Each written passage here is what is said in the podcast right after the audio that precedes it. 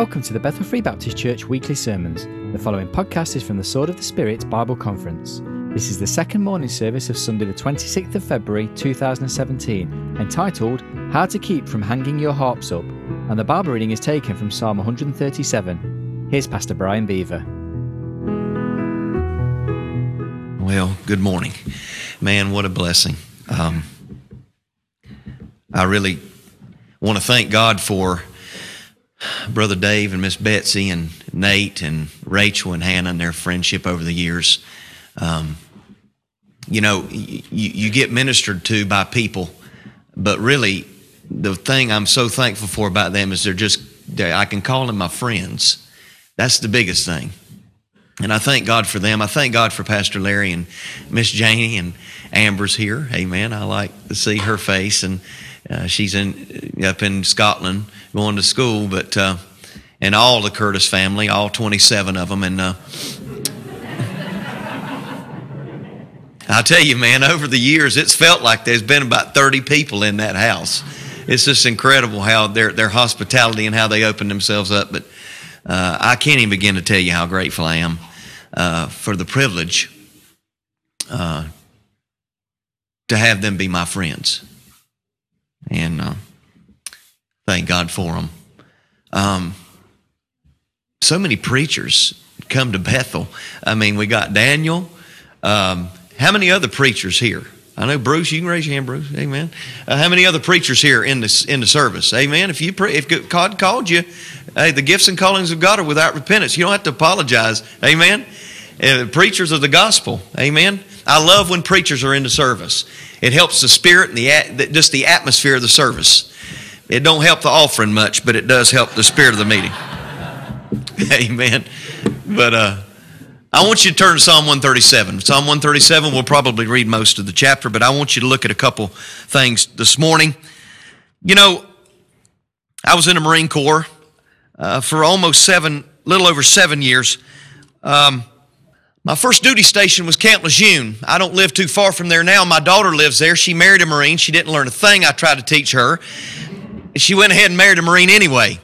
And I thank God for my son-in-law. He's a patriot. He was wounded in action. They don't give out silver stars and purple hearts just to anybody. And he has both of them. Kind of funny story. He's got some TBI, which stands for traumatic brain injury.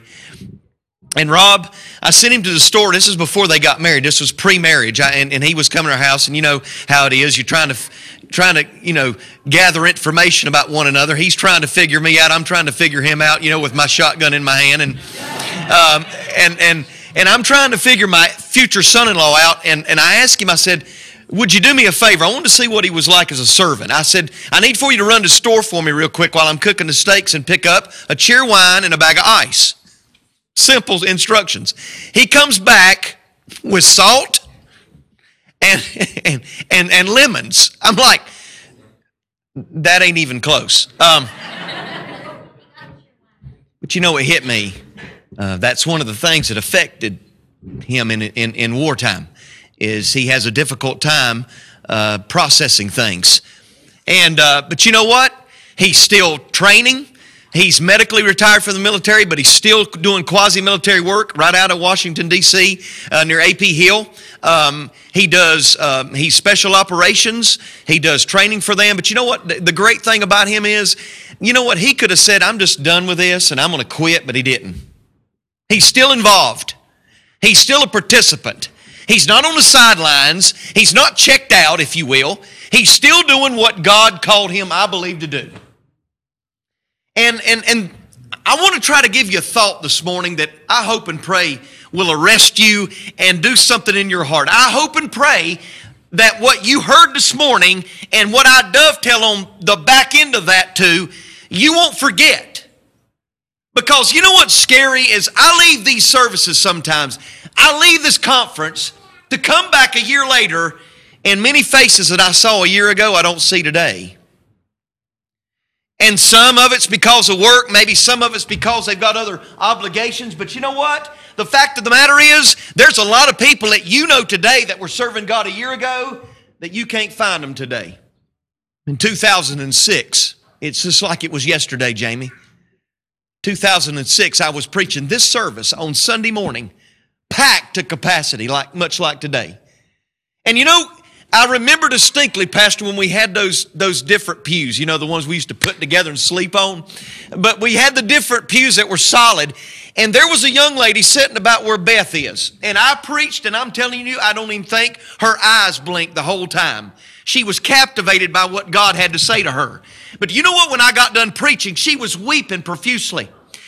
After everybody dispersed and went upstairs to eat, she was still sitting in the pew. If I'm not mistaken, her name was Elizabeth.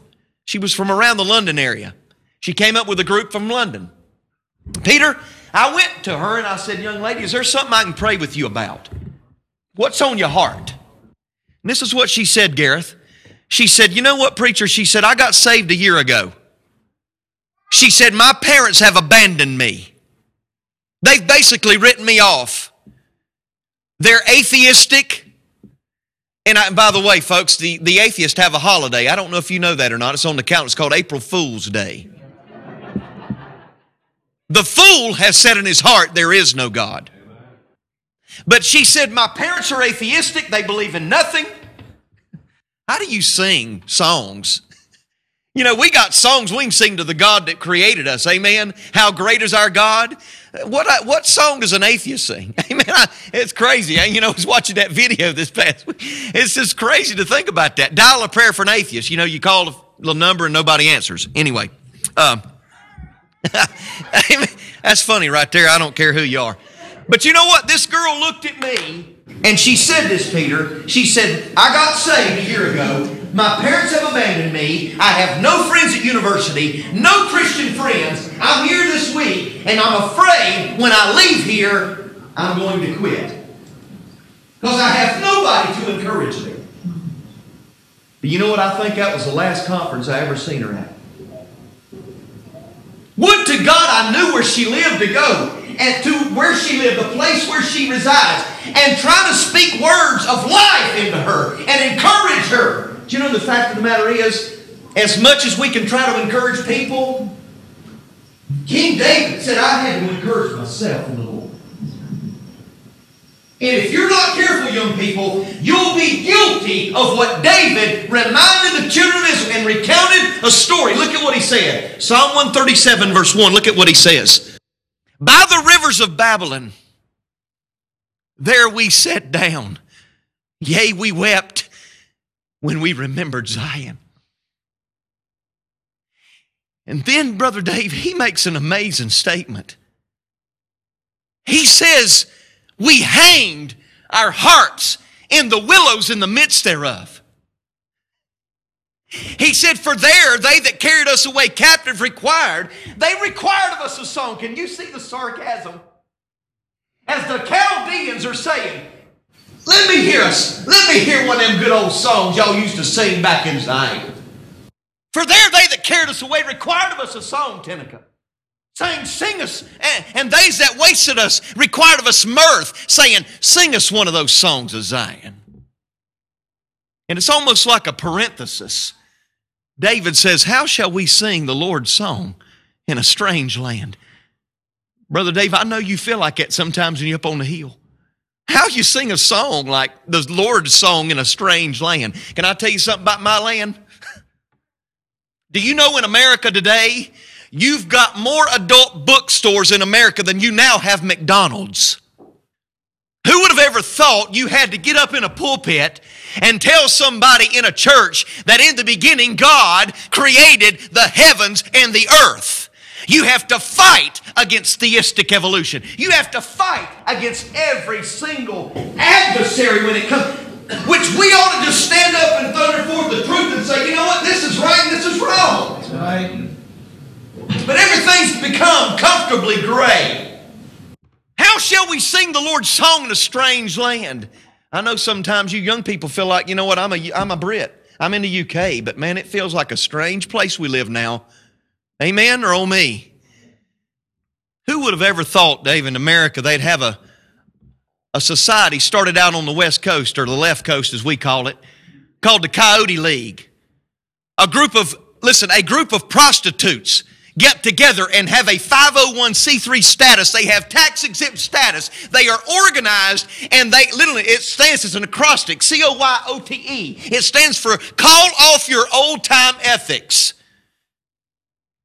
See, it ain't no good anymore to, like what Brother Dave said, to say marriage is between a man and a woman. I will not go there. But a lot of people these days don't believe that. And they, listen, you know what? You know most of them, you know where they sit? Right where you're sitting on Sunday in a church. Now listen, folks, I'm not sitting here and I'm not crusading for the fact that we need to be mean and bombastic. You know what? I accept everybody. By the way, I got homosexuals that visit my church. And they love me. They even come to my house. And I love them. And I accept them. But I don't have to approve of their lifestyle. Amen? There's a difference between approval and acceptance. That ain't what I want to talk about, though. I want you to look the rest of it says. How shall we sing the Lord's song in a strange land? Look at verse number 5. If I forget thee, O Jerusalem, oh man, the city of God. If I forget thee, O Jerusalem, let my right hand forget her cunning. In other words, let my right hand, that which plays an instrument, forget her skill.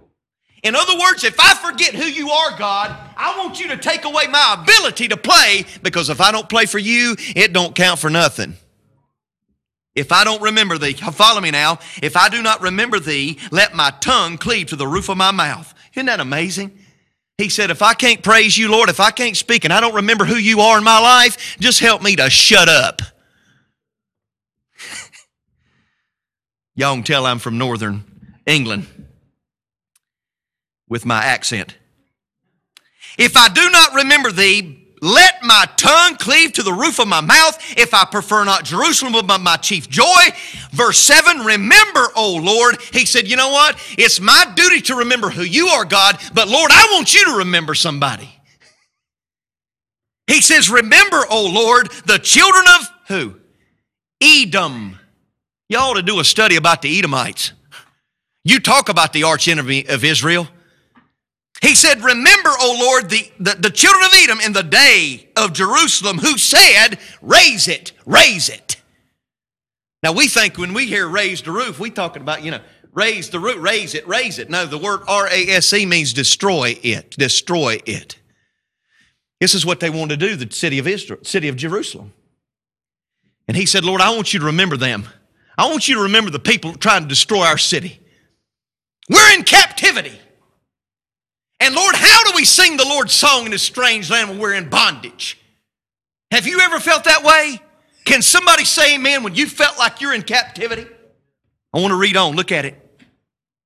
Said, raise it, even to the foundation thereof, O daughter of Babylon, who art to be destroyed. Happy shall he be that rewardeth thee as thou hast served us. You know what it's saying basically?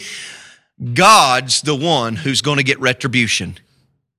God's going to get vindication for what's been done to God's people.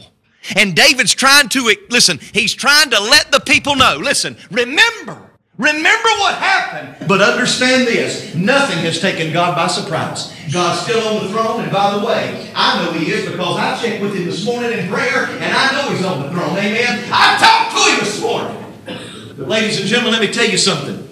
Go back to verse 2. In verse number 2, look at what he says.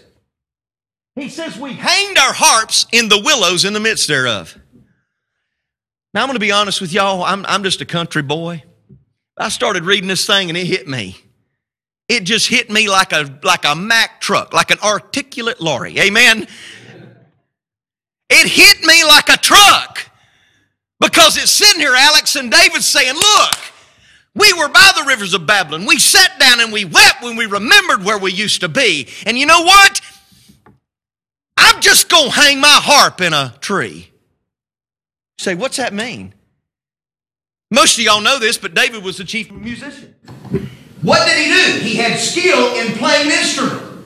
You know what he said? He said, I am at the point to where I don't even want to play my harp. I'm going to put it in a tree and we're just going to hang up our instruments. We're not going to play music no more for Jesus. We're not going to play praises to God anymore. Because why? Because we're in this difficult time, God's sifting us. He's put us through the sieve, amen? And you know what? That young lady that sat about Beth where you were about 8, 10, 12 years ago, I don't even know where she's at. I hope and pray she's serving God, but you know what? She's never come back to this conference. You say, preacher, what's your point? Can I ask y'all a question? What is it going to take to make you quit? What is it going to take to make you quit? Because I don't want no more casualties. We heard about one this past trip. Unbelievable. Breaks my heart, another casualty. It almost is like when we hear that somebody falls, Panos, we almost go, well, there goes another one. It don't even grieve us much anymore. What is it going to take to make you quit? I want to talk to you this morning, just for a couple minutes, about how to keep from hanging your harps up. How to keep from hanging your harps up. You say, preacher, what's your point? You know, when I was in the Marine Corps, my first sergeant, I ran PT behind him for almost 3.5 months, and he was transferred to another duty station. For 3.5 months, Peter, I was the fourth squad leader. The first sergeant ran in front of me. There was a guy that ran in front of the first platoon, first squad. I would run behind him, and Panos, he'd limp like this when he was running. But then he'd run 6-8 miles. You'd be back. He'd be, just get it. Hey, man, he'd fall out, and he'd call what they call cadets in the Marine Corps. I am an old Marine. I mean, he'd be just doing it, son. I'm talking, it was awesome. Make you want to just, you know, do something for Jesus, and I wouldn't even hardly save it, amen? I wanted to get my rifle and go. I wanted to go. But we were at the E Club one night, and I asked him, I said, First Sergeant, what happened to your leg that you have a limp? He wouldn't tell me. He said, I got wounded. Well, I know that. What happened? I got wounded. There was a gunny sergeant that came to me and he said, Preacher. He said, Brian, I wasn't a preacher then. I was away from God. He looked at me and he said, Brian, he said, let me tell you something. He said, he won't tell you because of the traumatic experience he had. I don't know if any of y'all ever heard about 1983. It was a place called Beirut. Let me tell you what happened. When they bombed the barracks in Beirut, Lebanon, my first sergeant was in that building. 183 Marines lost their life that day. And let me tell you something, Timothy. They searched for bodies that were living for 3 days, Sage. 3 days they looked for people. They could hardly find anybody after the first day that was alive. On the fourth day, Dave, that they were digging through rubble, they heard something going,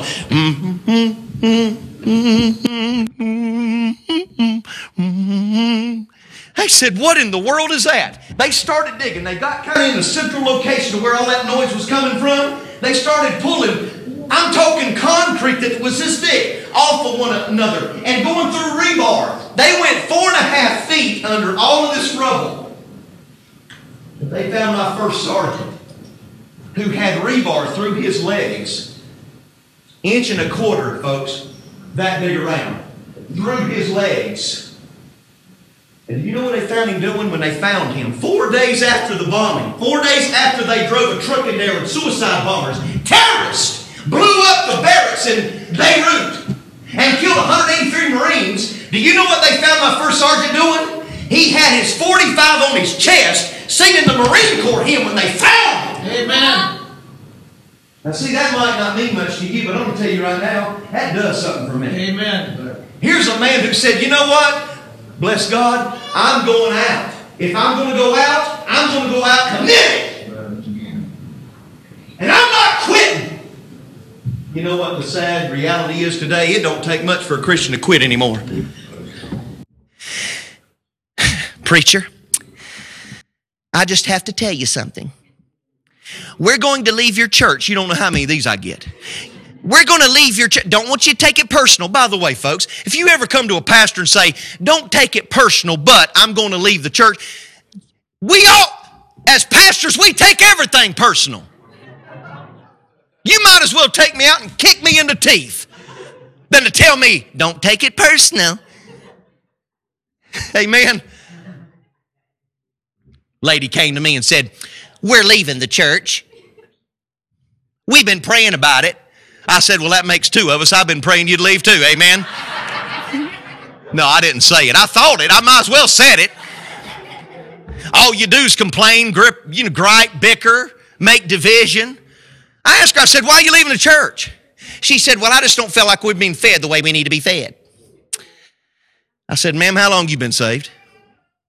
32 years. I said, "Do you spoon feed your children when they're 32? Do you get out bottles and warm bottles for 32-year-old children you got?" She said, "Well, heavens no." I said, "Well, why you expect me to spoon feed you when you're 32 years old in Jesus?" I said, "You know what? You don't get fed on Sunday morning. You don't get fed on Wednesday night. You come to worship Jesus Christ. What you do is you get fed on Tuesday morning, Wednesday morning, Thursday morning, Friday morning, in your prayer time and in your devotion to the King of Kings and Lord of Lords. That's when you get fed." She looked at me like a, you know how a dog looks when you whistle real loud?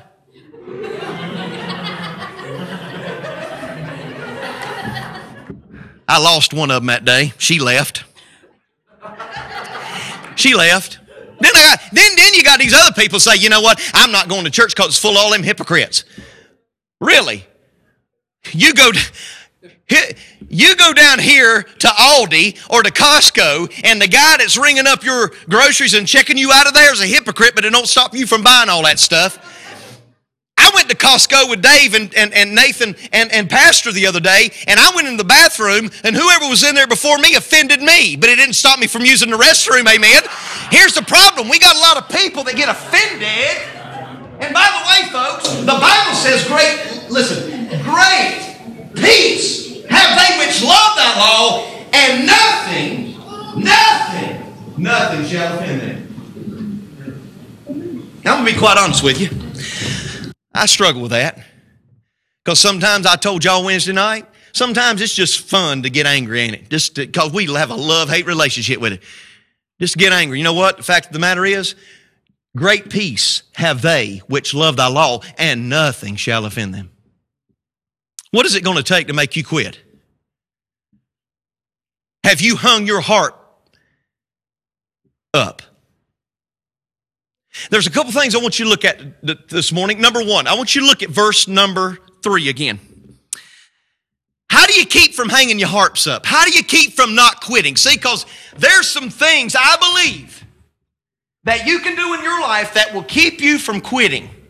Because listen, I don't want you to be another casualty.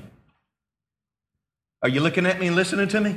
I don't want there to be anybody in this room this morning that's going to be another casualty. Number one, I want you to look at this. There's a requirement.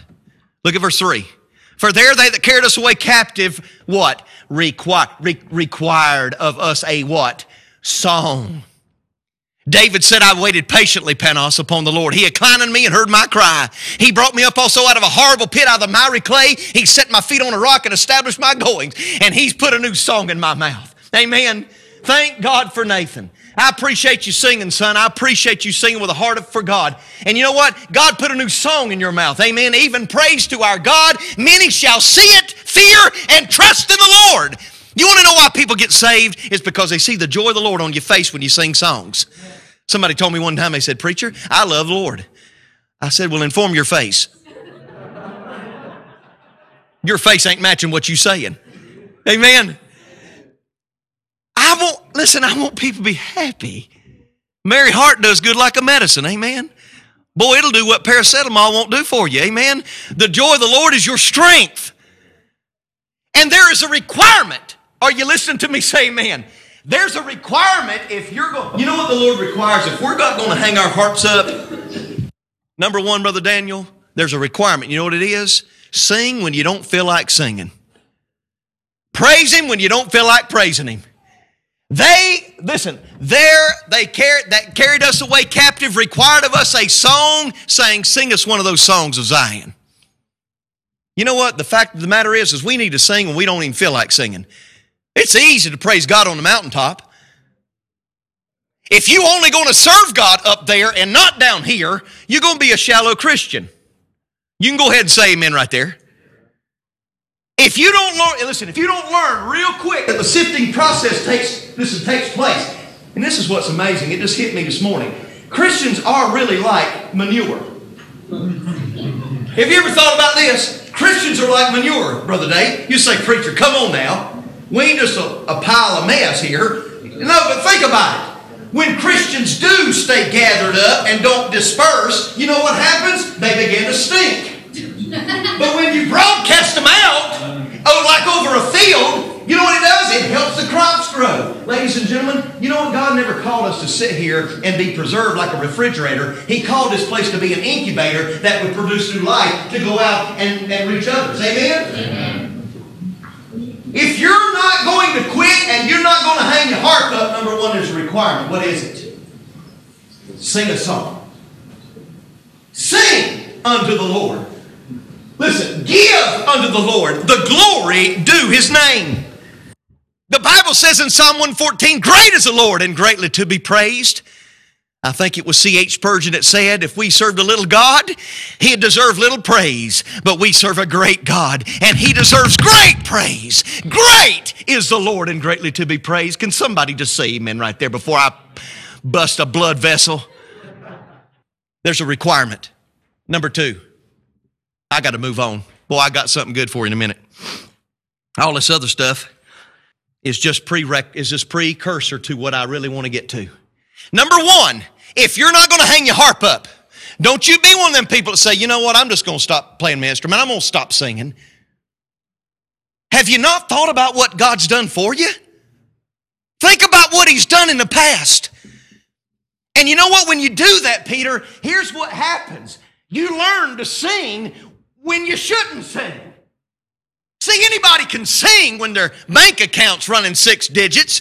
Anybody can sing when they've got everything going great. But let me ask you something. Are you going to sing when you're in the midnight hour like Paul and Silas in a jail cell in Philippi, and there was no reason they had to sing, but they shouted and they sang praises to God, and the doors were opened up and their shackles fell off? And you know what? The Philippian jailer said, I want what you got. I pray for you young people every day. God, raise up another Dave Kistler. God, raise up another Larry Curtis. God, raise up another Spurgeon. This country needs you. I'll never forget when I went to Washington with Dave and a bunch of pastors. It never hit me until you said a statement. You said, I think it was Saturday morning. Those men on Capitol Hill are watching us. And do you know what? Whether they know it or not, they need us. Those men that are in positions to make decisions need us. You want to know why? It's because when they're making their decisions, we're on our face before God praying that He would give them wisdom. That's what we need. We need some men and women that'll stand up and say, you know what? God requires me to praise Him. It ain't a suggestion. It's a command. David said, I will praise Thee, O Lord, with my whole heart. It's a requirement. See, the difference between pride and praise is pride says, look what I've done. But praise says, look what God's done. There's a requirement. Number two, look at verse number, wherever you want to go. Verse 5, yeah. Verse 5 says, if I forget thee, O Jerusalem, let my right hand forget her cunning. If I do not remember thee, let my tongue cleave to the roof of my mouth. You know what? Number one, if you're not going to hang your harp up, number one, there's a requirement, but number two, there's a remembrance. Remember what the Lord's done in your life. And if you don't, He said, God, if I forget it or I don't remember it, I want you to help my tongue stick to the roof of my mouth and not say a word. Help my right hand to forget the instrument that I play if I won't praise you. There's a requirement, but there's a remembrance. You know what some of you in this room have done? You've forgotten. You've forgotten what God's favor's like. Have you ever thought about that? When God saved our soul, it says it was by grace. It was God's favor.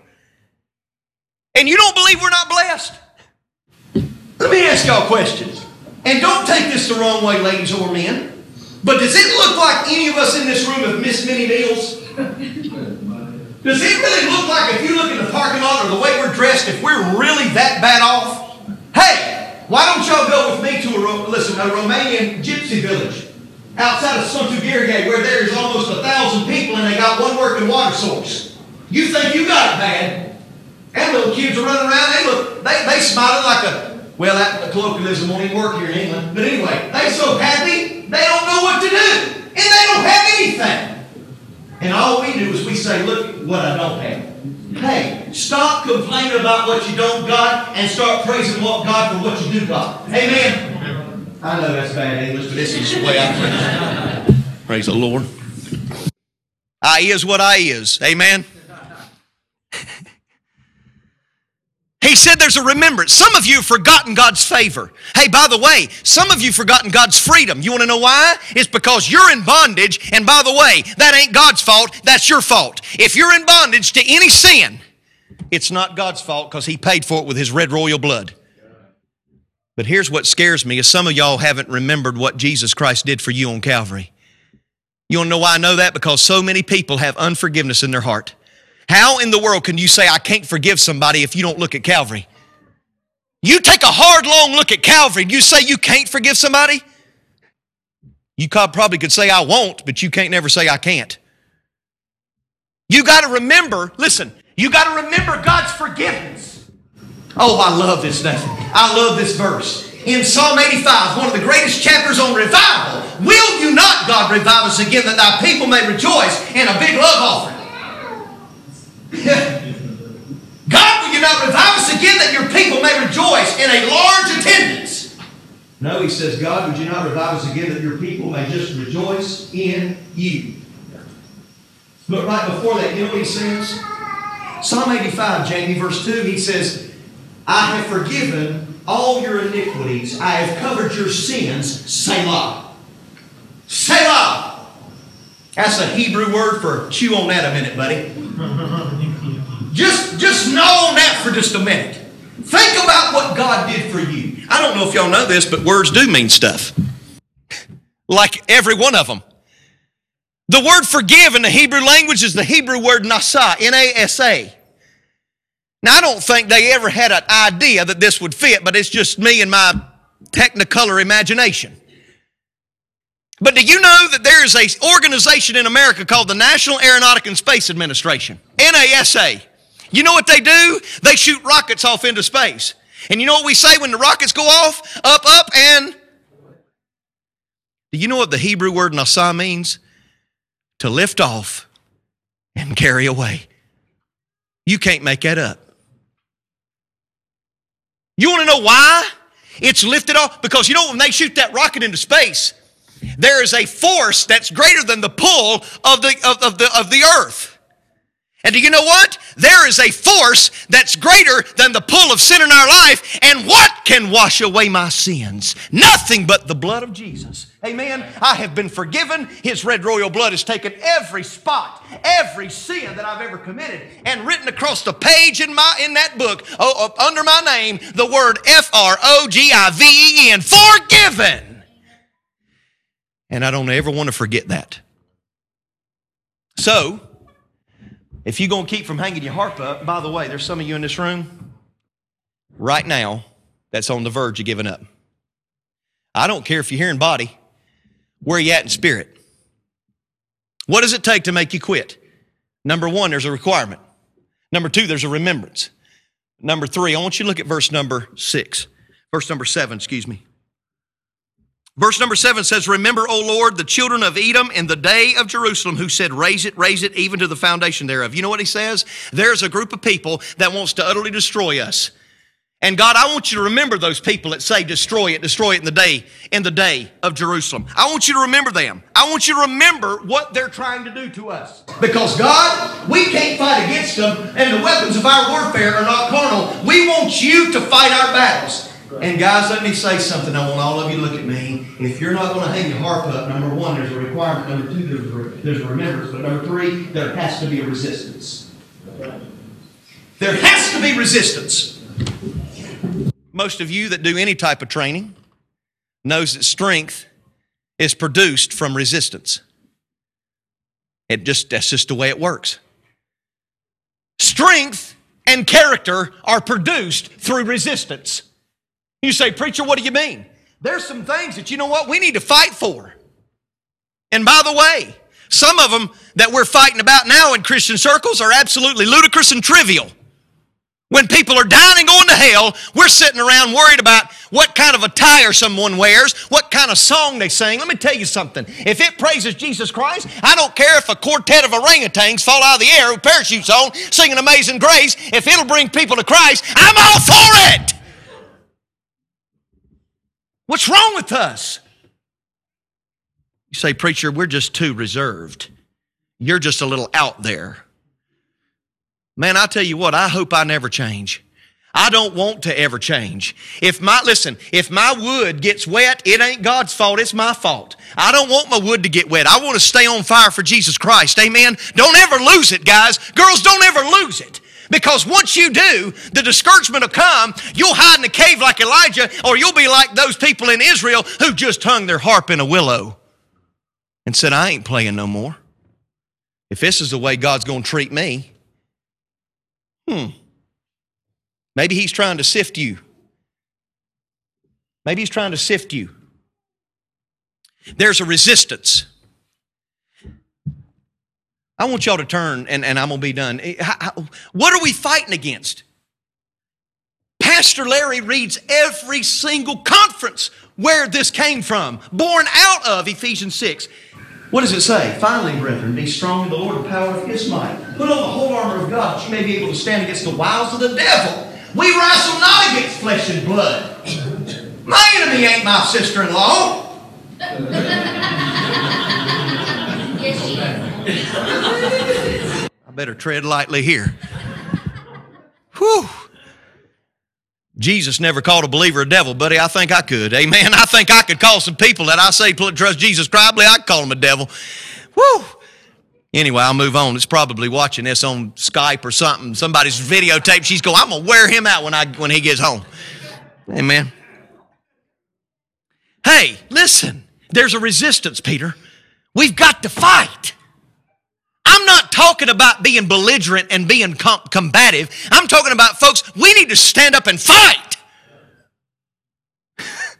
Amen? There has to be resistance to what? To the real enemy. To the real enemy. By the way, don't be deceived. Pride made a devil out of an angel. The devil said, you know what? I'll ascend above the heights of the clouds. I will be like the Most High God. And God said, nope. It ain't going to happen. Let me ask y'all a question. How can you resist? How can you resist something that you're taking part in? How can you resist running to occupied territory by the enemy? How do you resist that? Well, I want you to look at 2 Timothy chapter number 3 very quickly. I want to show you a couple things and we're going to be done. 2 Timothy chapter number 3, I want you to look at verse 14. It says, continue thou in the things which you have learned and been assured of, knowing of whom you've learned them. Paul's writing this as his last will and testament to Timothy from a jail cell, and he says, continue, Timothy. Keep on keeping on. Don't quit.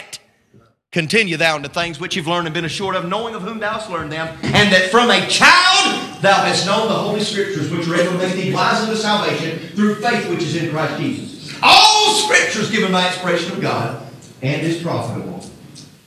How much of this book do you know? This is a powerful book, folks. This ain't just a publication. Every page contains a person. His name is Jesus. Let me ask you a question. How much of this book do you know? How much of him do you know about? How much of it? Psalm 119:11, thy word have I hid in my heart that I might not sin against thee.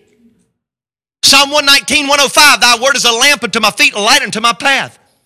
Isaiah 40 verse 8, the grass withereth, the flower fadeth, but the word of our God shall stand forever.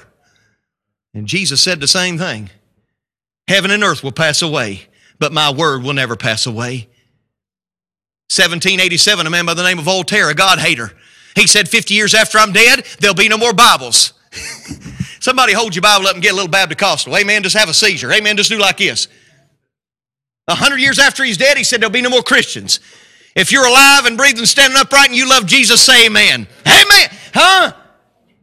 There has to be a resistance. Let me give you a few things, guys. Don't ever abandon this book. Don't ever abandon the Word of God. Antonio, don't ever abandon the Word of God. Bruce, don't ever abandon the Word of God. You stick to this book. Don't abandon. Dave, listen, Paul said, Timothy, it was good enough for mama. It was good enough for grandma. It was good enough to keep you and save you. Stay in the book. But he said, don't abandon the work. I don't have time to go there, but he said, don't abandon the war. Don't abandon the work. I remember Pastor Voss. Last time I saw him before I headed over here to England, it was about, I guess, a few months, probably 3 or 4 months before he passed off this scene and was promoted, and he's sitting beside Jesus today. But I remember one of the last statements he made to me, hey, listen, this guy, you talk about not abandoning the work. He preached from a hospital gurney to his people, having leukemia and 3 hematomas on his brain. You talk about a soldier for Christ. You know the last thing he said to me? He said, Brian, did you ever hear about this mountain climber that died? I said, oh, Lord, here it goes. One of them stories. You know about Pastor Paul. Did you ever hear about the mountain climber that died? I said, no, Pastor, what happened to him? He said he died climbing. He died climbing. You know what he was saying? I ain't going to quit. I'm going to die climbing. I'm not giving up. I'm going to resist some things in my life. And you know what it's going to do? It's going to produce character and strength in me, Ruth. It's going to make me a better person because of my resistance against it. It's amazing, isn't it, how we love things that destroy us and we hate things that develop us. I'm going to be honest with you. I used to hate running. Amen. Hated it. I used to be one of them people go, y'all cray cray. I ain't running. I got a car, amen. I'm going to drive to Hardee's. I'm going to drive to McDonald's. I ain't running there. You know what? I'm one of them people now. After the fact that, you know what? I kind of like it. You don't know why? It's because I stopped kicking against it and stopped resisting it. You know what God's trying to do? He's trying to pull you to himself. And if you're just going to kick against it, he had a word for a guy named Paul. He said, why? Why are you kicking against what I'm trying to do in your life? Learn to resist the right things. Learn to resist the right things. Number one, don't abandon the war. Number two, don't abandon the work.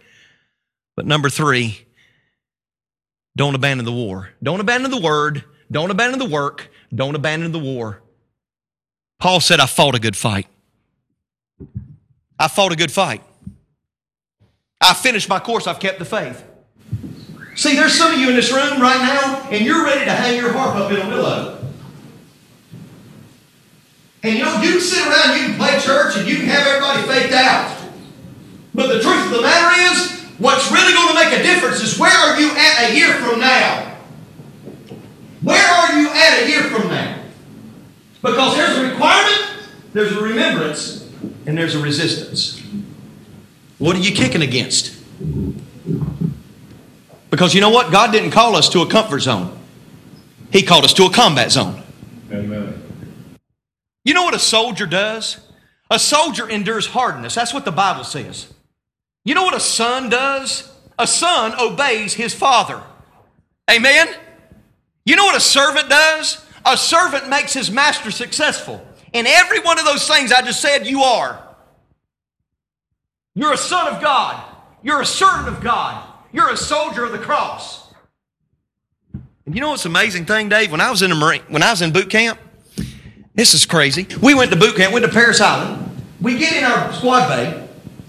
They've got all these chairs stacked up and lined on the walls. They're just, stacked 5 high, about 15 rows of them. And when we used to meet in the back of the squad bay and they would teach us a class, we'd have to sit on the ground.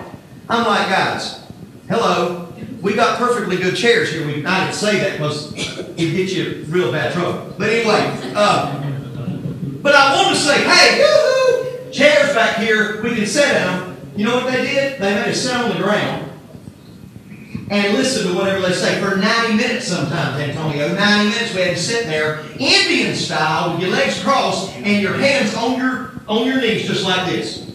Now, I don't know if you girls can do that. Us guys, we don't have that muscle or that certain ligament in our body that makes us do that, be agile enough to do it. I'm going to be honest with you. It hurts like the devil. And I was like, oh, I'd get up. You know how your leg falls asleep and just get up and start to walk on it. You can't do nothing. Your legs are asleep. You're like, you know, you, there's nothing you do. And it hit me 2.5 months into boot camp while we did that for 2 months. When we went to rifle range and qualified with an M16A2 from 300 yards, 500 yards, you want to know one of the positions we used to shoot in? The sitting position. And see, Pastor, what they were doing is they were getting us conditioned to where when we rested our elbows on our knees, and you could fire at a target that big from 300 yards and hit it. Couldn't have done that if we would have had the first week we were at Parris Island. Amen. You know what God's doing? God's training you, and He's getting you ready and equipping you for something. But you know what you've got to do? You've got to have some resistance. You've got to learn to sing when it ain't time to sing. You've got to learn to remember what God's done in your life. And number three, you've got to resist the enemy, the real enemy. Some of y'all running from things. You're running to things. You're hiding behind a mask of spirituality. When why don't you just get real and tell the God that knows everything about you what He already knows? What are you fighting against? Have you already hung your harp up? How do you get it down? Well, start singing. How do you get it down? Start remembering. Just tell the Lord what He's already done in your life, and I promise you this, it'll make your day a whole lot better.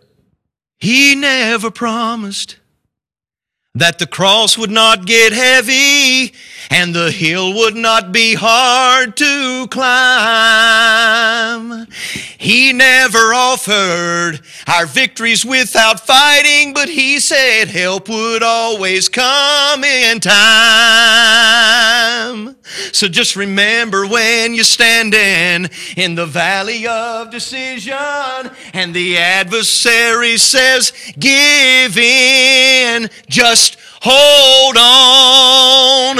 Our Lord will show up and He will take you through the fire again. Amen? Heads are bowed and eyes are closed. I got a couple questions I want to ask you this morning. First of all, I want to ask you this. You're in this room and you'd say, preacher, there's not a shadow of a doubt in my mind.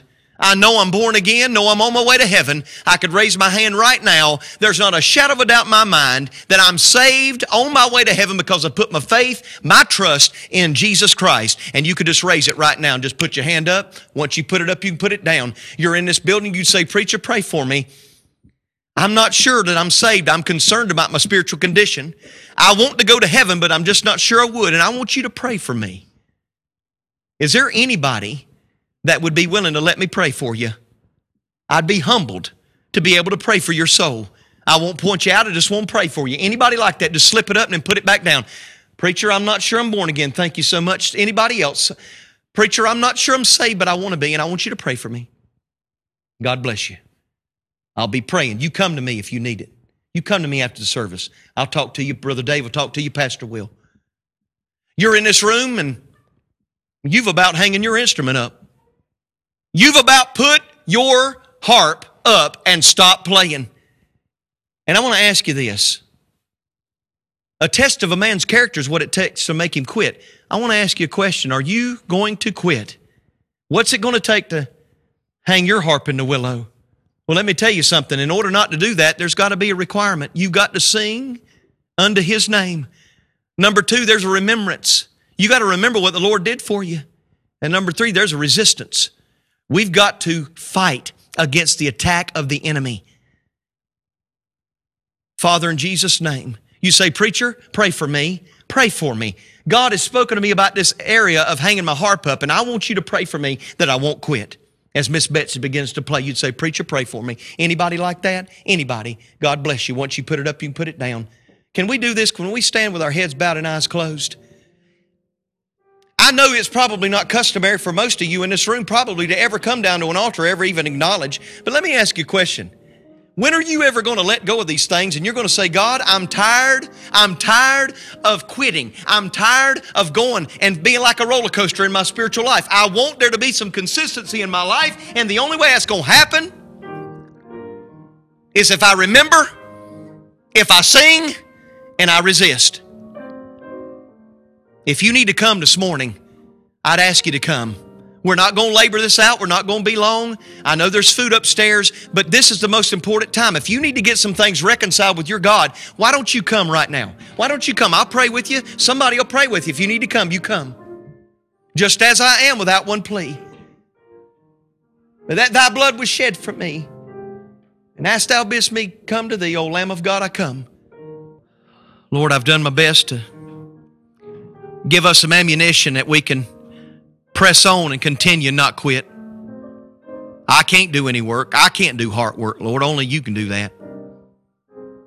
Now, God, I'm thankful that when things ain't good, you still are. Please, Lord, meet with your people the remainder of this day and help us to remember what you've done for us. Help us to, you require of us a song, Lord. Help us to sing. Help us to sing to you, even when we don't feel like it. And God, help us to realize there's a real fight out there, and it's not between brothers and sisters in Christ or family members. It's with the enemy and our flesh. God, I thank you so much for what you're doing and what you're going to continue to do in this day.